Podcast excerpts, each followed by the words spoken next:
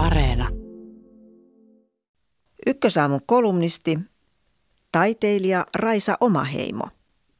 Olen joutunut kerran elämässäni vahingossa kaappiin. Seurustelin ensimmäistä kertaa elämässäni naisen kanssa ja olin juuri aloittanut uudessa työpaikassa. Uusi työ ja työyhteisö jännittivät minua.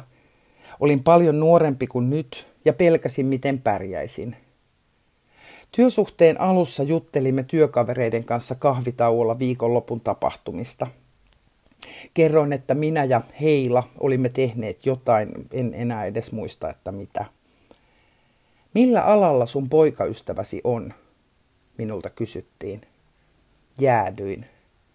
Minun piti tehdä salaman nopeasti valinta siitä, kerronko tämän puolen itsestäni. Onko tämä riittävän turvallista, uskallanko, Mitenköhän minun suhtauduttaisiin, jos kertoisin? Menin puihin.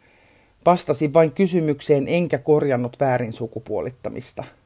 Näin humpsahdin muutamassa sekunnissa kaappiin ja minulle syntyi poikaystävä.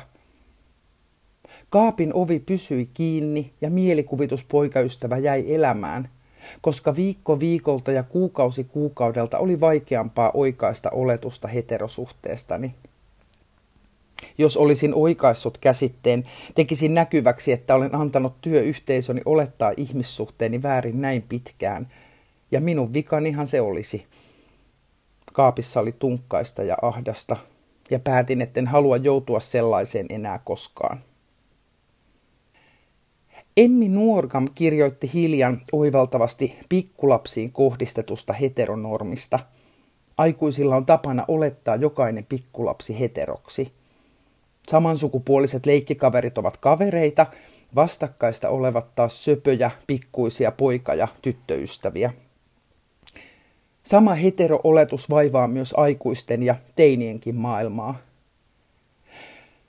Kun teiniltä kysytään sukujuhlissa tyttö- tai poikaystävästä, hän joutuu saman salamavalinnan eteen kuin kolmekymppinen minä uuden työpaikan kahvihuoneessa – Noissa tilanteissa jokainen meistä oikaisijoista joutuu kelaamaan pikavauhdilla vastapuolen mahdolliset reaktiot läpi, ne kun voivat olla ihan mitä tahansa.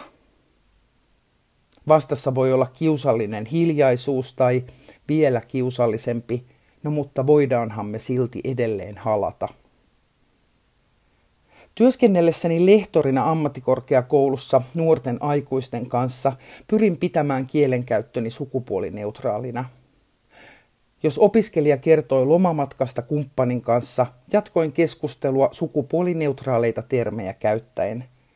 Näin opiskelijat saivat itse valita, minkä verran itsestään ja elämästään halusivat minun ja luokan kanssa jakaa. Kenenkään ei tarvinnut peruuttaa kaappiin vain koska kysymys tuli niin yllättäen. Meitä muiksi kuin heteroiksi identifioituvia on paljon.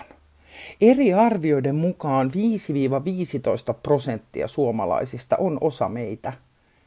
Laskennallisesti tämä tarkoittaa sitä, että sadan hengen työpaikalla on 5-15 seksuaalivähemmistön edustajaa. 20 hengen organisaatiossa yhdestä kolmeen.